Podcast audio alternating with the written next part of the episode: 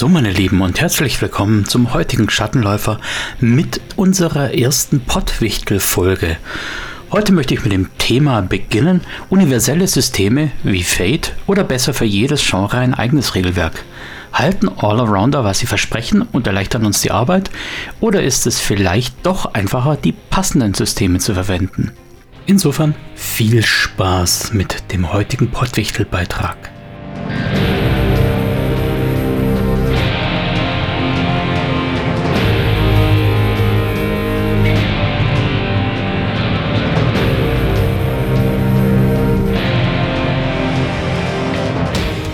So, bevor wir aber richtig loslegen, muss ich hier gerade nochmal einen Shoutout loswerden.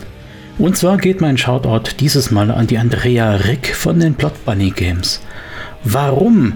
Ja, weil mir die Andrea mit zahlreichen Tipps und Hilfestellungen zur Seite stand, ohne dafür irgendwas zu bekommen und das, obwohl ich ja beim Goldenen Stefan verschwitzt habe, die Produkte von Plot Bunny Games namentlich zu erwähnen. Das möchte ich jetzt also gerne nochmal nachholen. Die waren ja gleich dreimal für einen kristallenen Stefan gelistet und zwar mit Fräulein Bernburgs Pensionat für junge Damen, die zweite erweiterte Ausgabe, und mit Hasi, wir haben ein Dungeon gekauft und mit Viva la Queer Bar. Ich habe es an der Stelle schon gesagt, ganz beachtlich und sehr, sehr erfreulich. Und vielen Dank, liebe Andrea, für deine Hilfeleistung, die ich ja an dieser Stelle eigentlich nicht verdient habe. Trotzdem, ich habe es sehr genossen und es war ein sehr angenehmer Kontakt. Danke sehr. Dann gab es ja einiges an Reaktionen auf meinen letzten Schattenläufer und ihr wisst, ich bin immer bereit, mir Kritik anzuhören. Unter anderem hat hier, ich weiß leider nicht, wie ich das gendern soll, Toshinori Yagi eine Rückmeldung gegeben, dass die Bezeichnung psychische Störung zu negativ sei und da eher psychisches Krankheitsbild gewählt werden sollte. Ich selbst stoße mich ja auch an den Begriff Störung und vermeide den auch, wenn ich mit Patienten zu tun habe. Trotzdem ist es ja rein faktisch der richtige Begriff. Ist aber egal. Ich habe diese Kritik angenommen und bin da auch sehr angetan, dass Toshinori im Verlauf der Diskussion dann sehr, wie soll ich sagen, zugewandt war. Leider kann ich dir keine direkte Nachricht über Facebook stellen. Ich nehme an, das liegt an deinen Sicherheitseinstellungen. Aber wenn du magst, mein Angebot steht, melde dich bei mir, dann kannst du gerne berichten aus deiner Sicht mit deiner eigenen Stimme. Ich würde mich freuen. Andere Rückmeldung dazu war übrigens vom Seelefant, ein sehr kultiger Name, wie ich finde, ähm, der oder die auch beruflich mit dem Thema zu tun hat, dass die Folge ganz hervorragend recherchiert gewesen sei. Das freut mich natürlich auch. Aber solche Rückmeldungen bekommt man natürlich deutlich weniger und trotzdem deutlich angenehmer. Ich danke dir an dieser Stelle für deine Rückmeldung. Würde mich freuen, wenn du dem Podcast treu bleibst und vielleicht findest du ja noch andere Dinge, die dir gefallen. Dann haben mich viele, viele gefragt, wie sieht es denn aus mit der zweiten Tür vom Adventskalender? Und die Antwort ist halt nein. Der Adventskalender ist etwas, was ich für meine Supporter mache, also gratis für die Supporter mache, die ja sowieso schon für den Podcast zahlen. Das ist also eine Bonusleistung quasi. Ich möchte da nicht jetzt die Regeln ändern und das allen Leuten frei zugänglich machen. Ich finde, die haben ein Dankeschön verdient und ihr hört ja jetzt auch sicher zu. Der Adventskalender ist für euch und soll exklusiv bleiben. Das erste Türchen, das habe ich nur geöffnet, um euch einen Geschmack drauf zu machen. Und ich verspreche euch, solltet ihr noch Supporter werden im Dezember, dann bekommt ihr alle Türchen nachgereicht. Ganz großes Versprechen. So, und jetzt wollen wir loslegen mit dem Pottwichtel-Thema. So, Universalsysteme. Ja, da gibt es etliche Meinungen dazu und ich habe natürlich einige zusammengetragen, um erstmal so eine Art Plattform zu schaffen, auf der wir hier reden können. Das in letzter Zeit wohl bekannteste Universalsystem ist Fate. Das ist eher erzähllastig. Eher gemistisch war GURPS, das General Universal Role Playing System, das glaube ich auch somit das erste war, außer Dinge, die nicht erfolgreich waren, von denen ich einfach nichts weiß. BRP, Hero, Fudge, gibt es viele, viele andere. Mein eigenes System hat auch irgendwie den Ansatz, universell zu sein. Aber was bedeutet das dann überhaupt? Universalsystem soll heißen, dass ich damit jedes Setting bespielen kann. Das heißt, ich kann meinen Charakter erschaffen und dann damit Western spielen oder Horror oder Sci-Fi. Das klingt soweit erstmal naheliegend, denn es sind ja dann in der Regel immer Menschen. Also vielleicht beim Horror. Ich könnte ja auch den Vampir selber spielen oder so, aber das ist ein anderer Pottwichtelbeitrag. Interessant wird vor allem dann die Schnittstelle, nämlich da, wo es fantastisch wird oder nicht mehr realistisch wird. Schauen wir doch einfach mal zum Beispiel auf den Zauberer oder den Elf oder den Oger, den Riesen, sonst irgendwas. Dinge, die nicht mehr einfach sind, die am oberen Ende der Skala sind. Kann das ein Universalsystem sinnvoll abbilden? Was spricht für ein Universalsystem und was spricht dagegen? Das große Argument für ein Universalsystem war immer, dass man da mit einem System alles erledigt hat und nicht mehr neue Regeln lernen muss. Es gibt eine Menge von Regelfällen, wo wir uns das auch ganz gut vorstellen können. Zum Beispiel der Sturz vom Hausdach, die Verfolgungsjagd, die Verletzung oder die Prügelei, das Rededuell. Das sind alles Dinge, wo wir auf der einen Seite einen Common Ground Zero haben. Es gibt also ein gut etabliertes Weltenmodell, eine Empirik, eine Erwartung an unsere Spielrealität, wie solche Fälle abzuhandeln sind. Wir alle haben irgendwie so eine Ahnung davon, dass wenn ich vom Stuhl falle, ich mir höchstens was breche. Wenn ich aber von einem 20 Meter hohen Haus runterstürze, ich in der Regel ziemlich matschig sein werde. Da hilft uns unser Universalsystem auch super weiter. Diese Regeln gelten in einem Western-Setting genauso wie in einem Horror-Setting, genauso wie in einem Jetztzeit-Misery- oder Crime-Setting oder für Urban Fantasy oder sonst irgendwas. Dinge, wo unsere Realität normal läuft. Wir könnten schon mal sagen, was ist mit Ninja Turtles? Die haben ja einen Außenpanzer. Wie verhält sich's da? Oder werden Ninja Turtles simuliert, indem man ihnen höhere Widerstandswerte gibt, höhere Rüstungsklasse, höhere was auch immer das System dann eben hergibt. Das wäre sicher eine Möglichkeit, das zu modellieren, aber wir haben keinen Common Ground Zero mehr. Wir haben keine Grundausgangslage, auf der unser Shared Imagination Space aufsetzen kann. Dennoch nehmen wir jetzt einfach mal die Regelleichtigkeit. Regeln, die ich einmal gelernt habe, kann ich für alles Mögliche verwenden. Ein zweiter Punkt, der oft angebracht wird, ist der, dass wenn man das Universalsystem in mehreren Iterationen testet, verbessert, korrigiert und erweitert, dieses Universalsystem auch stabil sein sollte. Natürlich auch an den Extremwerten der Skala.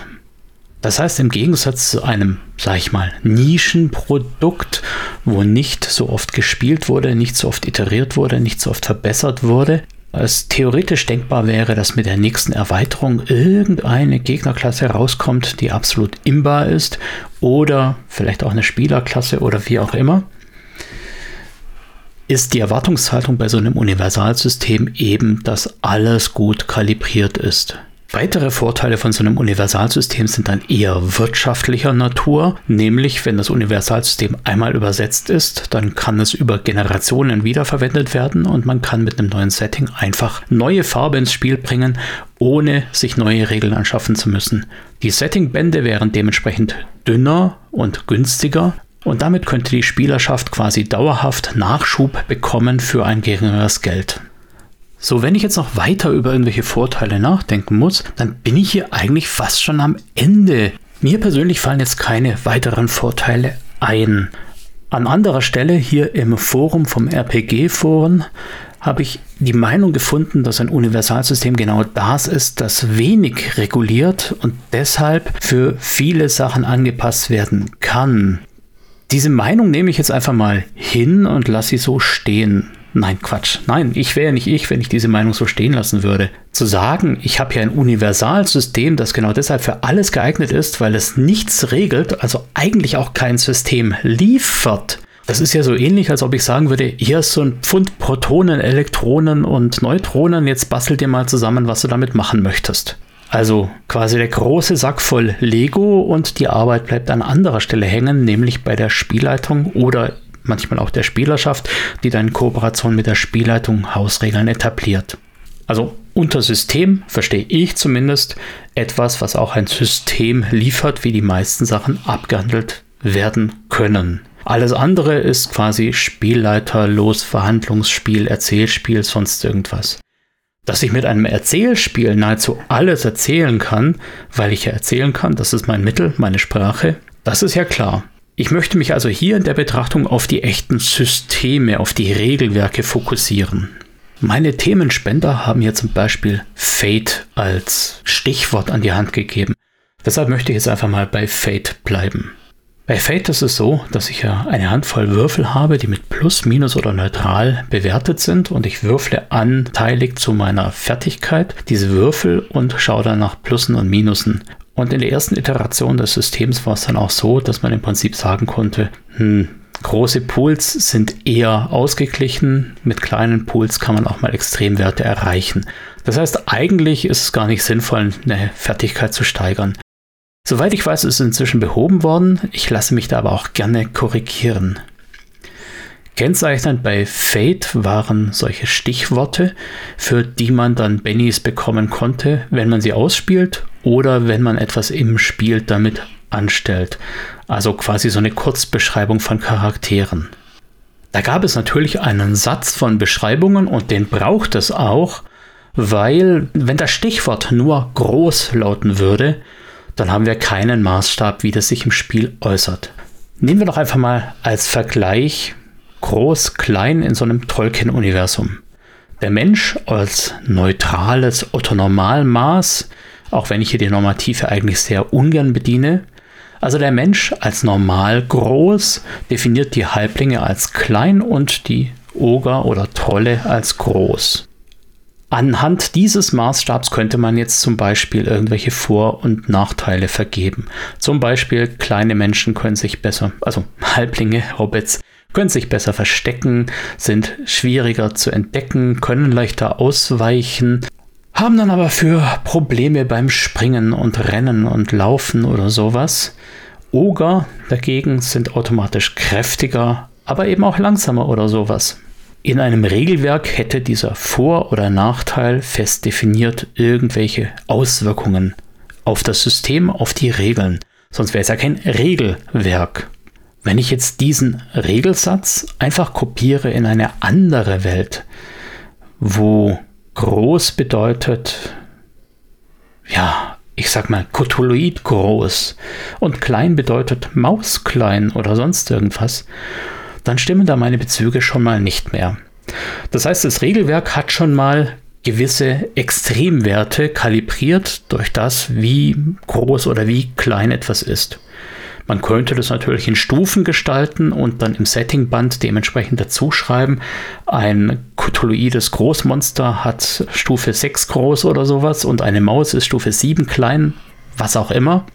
Das wäre möglich, dann muss aber das Settingband Kenntnis von dem verwendeten Regelwerk wissen. Und das widerspricht eigentlich dieser Universalidee. Denn wenn das Settingband weiß, was für Regeln verwendet werden, dann gehört das Setting ja eigentlich zu diesem Regelwerk und ich bin nicht mehr unabhängig von meinem Regelwerk. Ihr versteht, was ich hier meine? Wenn ich wirklich etwas Unabhängiges haben wollen würde, dann müsste ich mein Setting nehmen können und damit x-beliebige Systeme beackern oder mein System nehmen können und damit x-beliebige? Settings bearbeiten können. Entschuldigung. Das heißt, das Setting hätte keine Kenntnis vom Regelwerk, das Regelwerk keine Kenntnis vom Setting und damit wäre auch keine Querverbindung möglich, das große Wesen aus dem Setting mit einer Großstufe im Regelwerk aneinander zu bringen. Auch hier wäre wieder die Spielleitung gefordert oder in Verhandlung mit der Spielerschaft eben die gesamte Runde. Wir haben hier also quasi automatisch eine Hausregelungsschwemme, wenn wir irgendeinen fixen Settingband verwenden wollen, um ihn in einem Universalsystem zu verwenden. Ist das jetzt schlimm? Na, schlimm ist es natürlich nicht. Solange ihr an eurem Spieltisch mit diesem Universal-Setting oder mit diesem Universal-Regelwerk Spaß habt, ist das alles tippitoppi, keine Frage. Aber es widerspricht natürlich dem Argument, dass ich mit einem Regelwerk alles spielen kann oder dieses Setting mit jedem beliebigen Regelwerk spielen kann. Denn streng genommen spielen zwei Runden, die mit demselben Regelwerk dasselbe Setting spielen, nicht auf dieselbe Weise und in derselben Welt. Das ist niemals nicht der Fall. Denn in der einen Runde könnte Helm Herfax irgendwie ein bisschen albern sein und Witze gemacht haben. Und in der anderen Runde ist er der knallharte Stratege zum Beispiel. Das heißt, jede Runde hat per se schon mal eine ganz individuelle Einfärbung der Spielrealität. NSCs haben vielleicht irgendwelche Ticks, haben irgendwelche Dialekte, haben mit den Charakteren gemeinsame Erinnerungen. Wenn ich in irgendeinem Abenteuer mit Harlequin zusammengearbeitet habe, dann wird er mich in einem Folgenabenteuer erkennen und darauf reagieren und schon verläuft dieses Settingband anders, als es in einer anderen Runde mit einem unbekannten Harlequin wäre. Und so arrogant wie Harlequin manchmal dargestellt wird, könnte ich mir vorstellen, dass das erste Zusammentreffen dann ganz anders verläuft. Also ihr wisst, worauf ich im Kern raus möchte. Jede Runde spielt ein eigenes Aventurien, ein eigenes Seattle, eine eigene Coruscant-Setting-Kampagne. Ganz egal. Jede Runde hat eine eigene Interpretation von der Macht und von der Würdigkeit von Jedi und von der Häufigkeit irgendwelcher Gangschlägereien und Ausrastereien. Die Dystopie wird ein bisschen anders dargestellt. Darum soll es nicht gehen. Das ist unvermeidlich und inhärent. Aber alleine schon dieser Gap zwischen Setting und System, den die Runde individuell schließen muss, ist ein weiterer Multiplikator dafür, dass die Spielerfahrung eine andere wird. Und auch dieser Gap ist per se noch nicht wirklich schwierig, denn ja, dann ist es halt anders. Aber es gibt eben auch Settings, die ein bestimmtes Spielgefühl vermitteln wollen. Zum Beispiel eine sehr starke Tödlichkeit. Das ist übrigens was, woran ich diese Unterschiede hier im Zentralen ausarbeiten möchte. Wenn wir zum Beispiel anschauen, wie bei DSA Kämpfe laufen, nehmen wir jetzt mal einen hochstufigen Charakter, vielleicht damit es noch krasser kommt aus der dritten Edition, der dann mit 80 Hitpoints oder sowas rumläuft. Der kann gegen viele Gegner kämpfen, denn selbst wenn er 5, 6 Attacken nicht parieren kann, das macht nichts. Er hat eine Rüstung, er hat so einen großen Hitpoint-Pool, der hält das aus. Vergleich dazu die Folge zum HP Bloating, die verlinke ich nachher in den Show Notes dann. So ein DSA-Kampf, der ist insofern heroisch, weil der Heroe einfach in die Masse an Gegnern reinspringen kann und mehr oder weniger blindwütig sich in den Kampf stürzen kann und dabei trotzdem nicht unterliegen muss. Einfach weil sein Pool an Hitpoints so groß ist, dass er einige Fehler verschmerzen kann und auf lange Sicht sich dann einfach seine Werte, sein Damage Output durchsetzen werden. Wir stellen uns mal dieselbe Situation in einem Shadowrun-Setting vor. Wenn da der Runner in die Menge an Gegnern reingesprungen ist, dann musste er seinen Kampfpool zuteilen. Wem setze ich wie viel Würfel entgegen? Und je mehr Gegner das sind, desto weniger Verteidigungschancen hat er. Und dann ist in Shadowrun natürlich auch noch, sobald ich eine gewisse Verletzungsstufe habe, sind alle folgenden Würfe mit einem Malus belegt. Das heißt, dass es schon mal taktisch absolut unklug ist, in eine Übermacht an Gegnern reinzuspringen und solche Mali zu kassieren, weil die trage ich ja mit mir mit. Und es ist ja auch nicht so wie in DSA, dass im Prinzip jeder am Gürtel einen Heiltrank haben kann und sich einfach die Hitpoints wieder reinleeren kann, Heilung ist was Aufwendiges und selbst der Schamane, der Magier, der einen Heilzauber hat, kann den nicht beliebig häufig raushauen, weil sonst seine Vorräte erschöpft sind und er sich mit dem Entzug einfach selbst platt macht. Das heißt, wir haben da ganz gegensätzliche Ansätze, wie die Tödlichkeit in so einem System auszusehen hat. Und das ist ja nicht nur das System, das diese Gegensätzlichkeit möchte, es ist ja auch das Setting, das diese Gegensätzlichkeit möchte. Zu einer Cyberpunk-Dystopie würde es nicht passen, wenn ich im Prinzip in den Kampf mich blindwürdig reinstürze, danach mit lauter Löchern rauskomme, mir kurz einen Heiltrank reinpfeife und dann wieder auf 100% bin. Das wäre irgendwie äh, belanglos. Es wäre, ja, ich kann es nicht anders sagen, wäre Bullshit. Genau da haben wir natürlich mit so einem Universalsystem ein Problem. Das Universalsystem ist entweder tödlich oder HP-Bloating.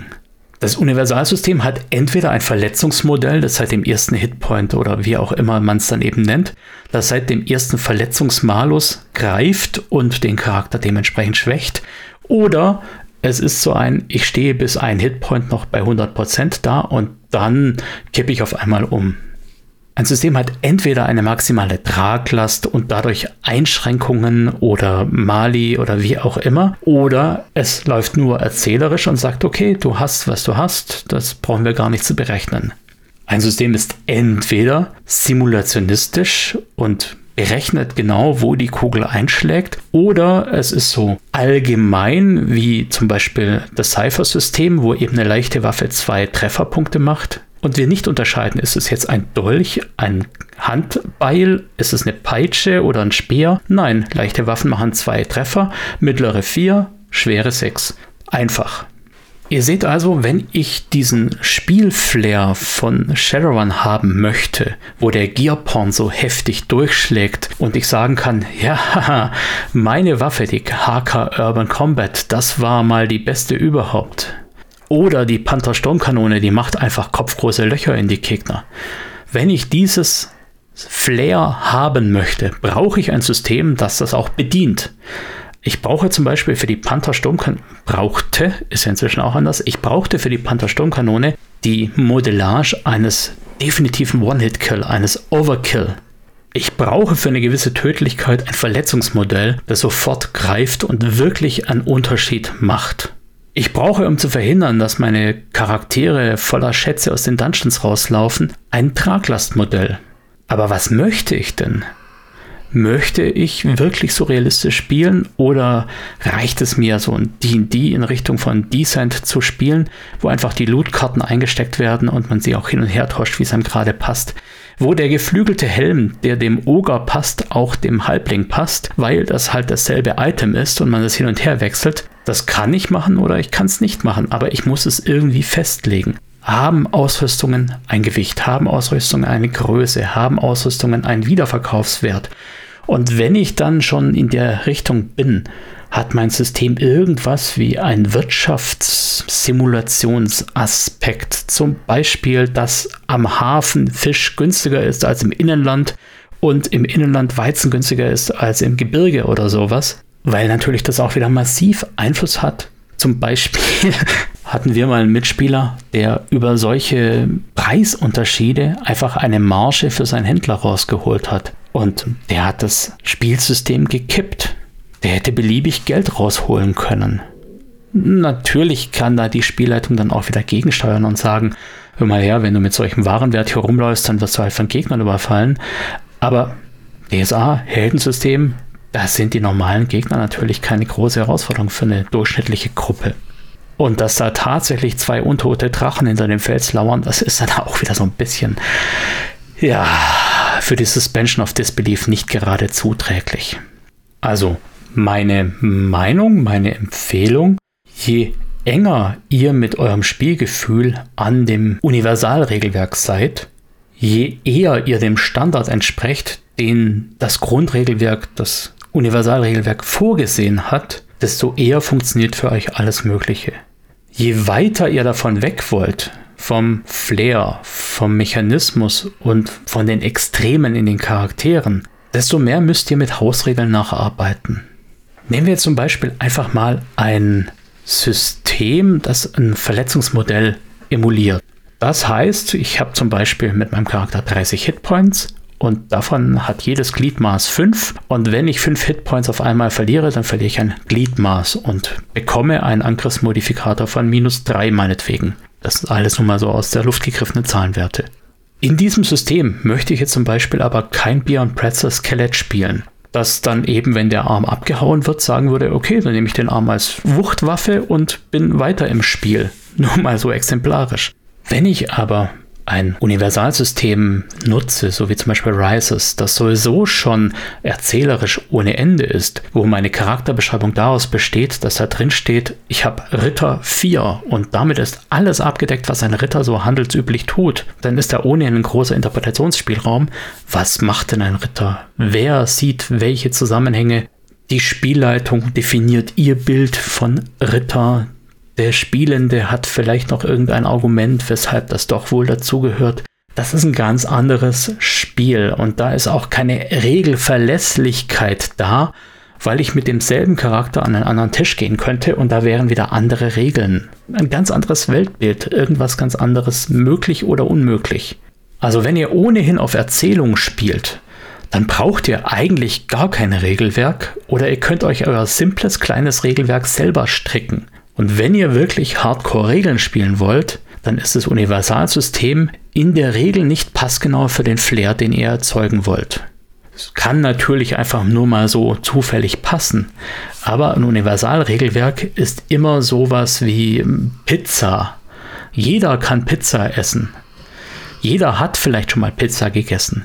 Vielleicht ist es auch dein Lieblingsessen und vielleicht sagt da drüben jemand, ja, ja, zur Not kann ich von der Pizza satt werden, aber eigentlich möchte ich gerne einen feinen Salat, so mit Vinaigrette drauf und äh, ein bisschen Mais, Zwiebelringe und sowas.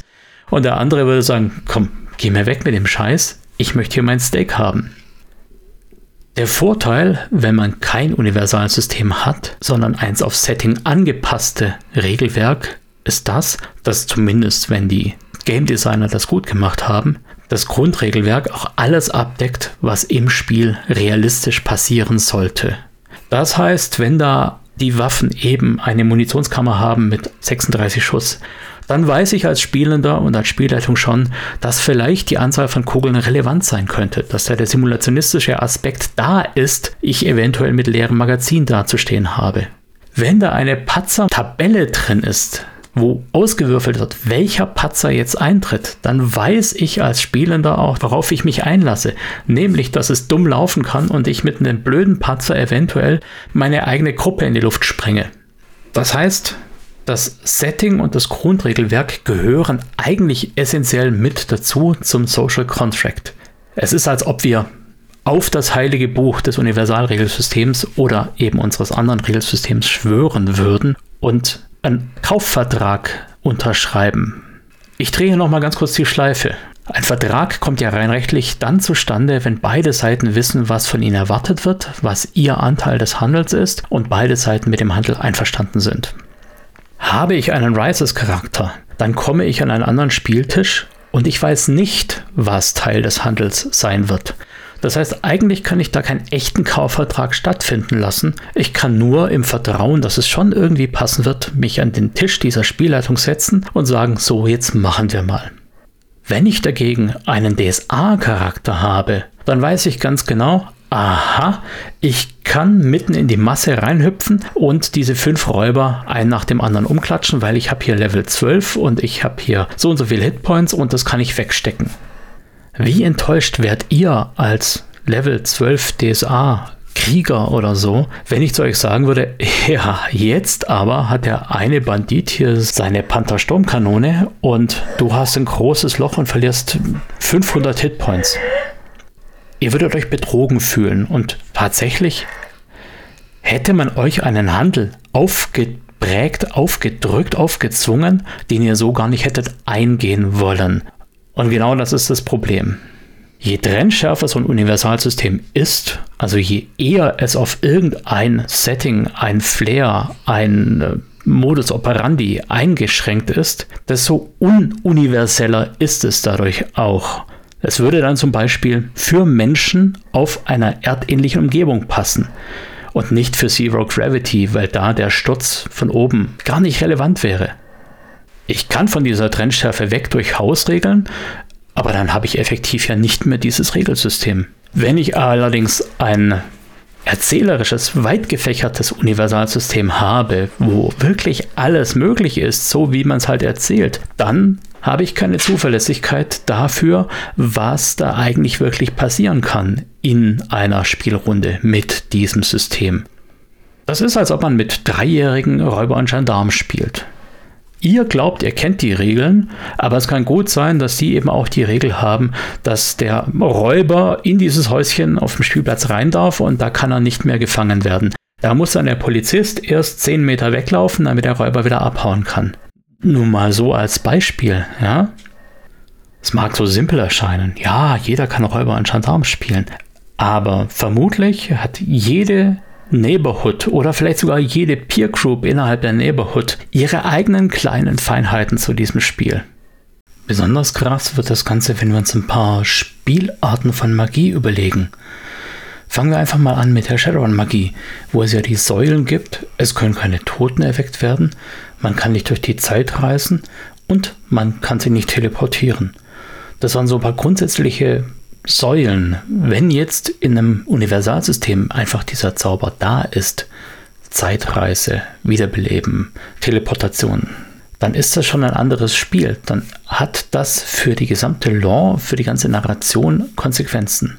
Oder bleiben wir auf gemistischer Ebene. In Shadowrun kann ein Zauberer mit Sprüchen mit wenig Entzug im Prinzip die ganze Zeit um sich werfen, weil er sich darauf verlassen kann, dass er ein, zwei Punkte Entzug schon wegarbeiten kann. Da gibt es also kein Mana-Pool, wie es zum Beispiel in DSA ist, durch die Astralenergie. Und es gibt keine Slots wie in DD, wo man an einem Tag einen Level 3 Zauber sprechen kann. Man kann daraus nicht drei Level 1 machen, sondern ein Level 3. Ihr versteht, was ich meine. Das ganze Look and Feel, vor allem von Magie, hängt ganz essentiell mit dem System zusammen. Und wichtig, ich wollte da jetzt auch gar nicht werten. Das Mana-Pool-System hat seinen Vorteil, weil ich als Spieler sehr effizient verwalten kann, sehr effizient entscheiden kann, wie viel bleibt mir übrig, was kann ich damit noch anstellen. Das Slot-System ist einfach. Da kann man Kärtchen in irgendwelche Raster stecken und weiß genau, was man noch ziehen kann. Das macht das Ganze pacey und gamey. Und das Entzugssystem hat mich als Anfänger in Shadowrun immer sehr gestört, weil es eben für mich so unintuitiv war, dass so viel ging, ohne dass der Zauberer sich erschöpft. Aber das Gefühl dahinter, das ist das Essentielle, ist eben ganz anderes in allen drei Systemen. Und da sind wir jetzt noch nicht mal weit gegangen. Das sind nur drei Systeme. Es gibt viel mehr. Ars Magica zum Beispiel, wo ich meine Zauber durch Spruchanteile, Spruchkomponenten zusammenbaue und dann argumentiere, warum dann da das passiert, was ich möchte, dass da passiert. Das mag jetzt absurd erscheinen, weil ich ja selbst sowas wie ein Universalsystem mache. Aber mein Ziel bei dem Universalsystem ist nicht der Anspruch, dass ich alles damit erledigen können möchte, sondern dass ich eine Art zu modellieren habe, die ich für meine Hintergründe verwenden möchte. Das heißt, eigentlich ist es kein Universalsystem, sondern es ist ein System für die Hintergründe, die ich dafür erschaffen habe. Und ich weiß, was da vorkommen soll, was da vorkommen möchte. Die Trennung zwischen System und Setting ist damit ja schon mal gar nicht da, weil alles, was ich schreibe, schon irgendwie miteinander verflochten ist und ich für mich selber ja schon so einen Erwartungswert, so ein Ground Zero habe von den Dingen, die ich damit modellieren möchte. Ein echtes, echtes, echtes Universalsystem, also das System, das alle Spielenden in die Hand nehmen könnten und damit alle erdenklichen Fälle emulieren könnten, das gibt es damit für mich nicht. Sprich, wenn es euch taugt, happy, go with it. Ich bin der Meinung, es geht nicht. Und damit ist das Versprechen, ich brauche nur ein System zu lernen und kann damit alles machen, für mich gebrochen. Ich finde nicht, dass Universalsysteme eine Erleichterung sind, ganz im Gegenteil. Denn wenn ich früher zum Beispiel Deadlands irgendwo gelesen habe, dann konnte ich mich darauf verlassen, dass da mit Pokerchips und Karten gespielt wird. Inzwischen könnte Deadlands aber auch mit Savage World Regeln gespielt werden oder mit irgendeinem anderen Universalsystem. Das heißt, das, was ich kenne, was ich eigentlich möchte, ich möchte ja dieses Setting bespielen und mich in diese Gedankenwelt reingeben. Das ist vom Unterbau in so vielen potenziellen Möglichkeiten unterfüttert, dass das Spielsystem sich wieder ganz anders anfühlen kann. Zu guter Letzt möchte ich da noch Engel ins Feld führen. Engel war von Feder und Schwert in der ersten Auflage ein wunderschönes Spiel, wo man die Entscheidungen über Gelingen oder Scheitern der Charaktere anhand von Tarotkarten ausgelegt hat. Je nachdem, welche Figur gelegt worden ist und je nachdem, mit welcher Seite die zum Spieler oder Spielerin gezeigt hat, wurde dann interpretiert, welchen Verlauf das Ereignis nehmen könnte. Das war fantastisch, das war interaktiv und es hat richtig gut zur Spielwelt gepasst. Als ich gehört habe, dass es Engel für D20 gab oder inzwischen für Fate geplant war, ich, ich bin vom Glauben abgefallen. Der Zwang, da etwas universal handhabbar zu machen, der ist einfach nicht realistisch.